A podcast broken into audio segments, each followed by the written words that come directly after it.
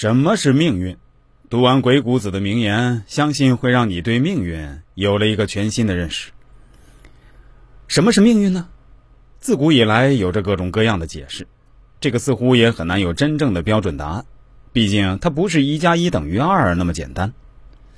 很多人可能会认为，我们不能选择自己的出生，也不能去选择自己的爸妈，这就是不可更改的命运。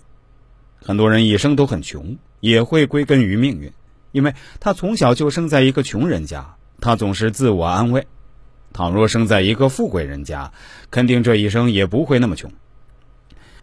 很多人甚至把自己身上一些改不掉的毛病或者缺点。也归根到底怪到命运上，他们认为这些毛病都是遗传自己父母的，父母都有这个毛病，这个毛病是天生的，改不了。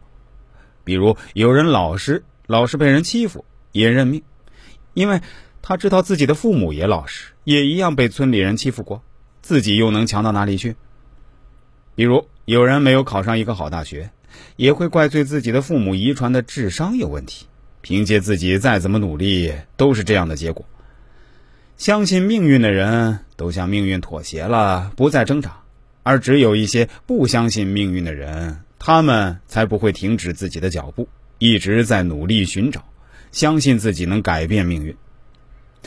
那么说起命运，如果你认为命运就是这样，我们不妨一起来读一下鬼谷子的名言，让人对命运有了一个新的认识。文字如下：所处环境即为命。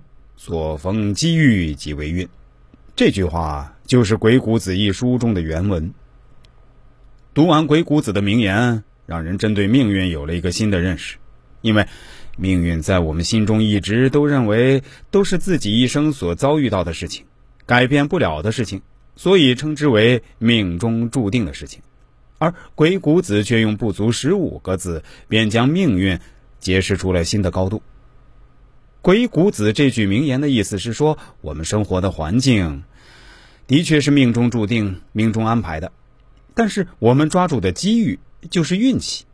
就像我们每个人出生的环境都不一样，不是那么容易改变，这都是命。我们可以承认命，但不能把它称之为命运。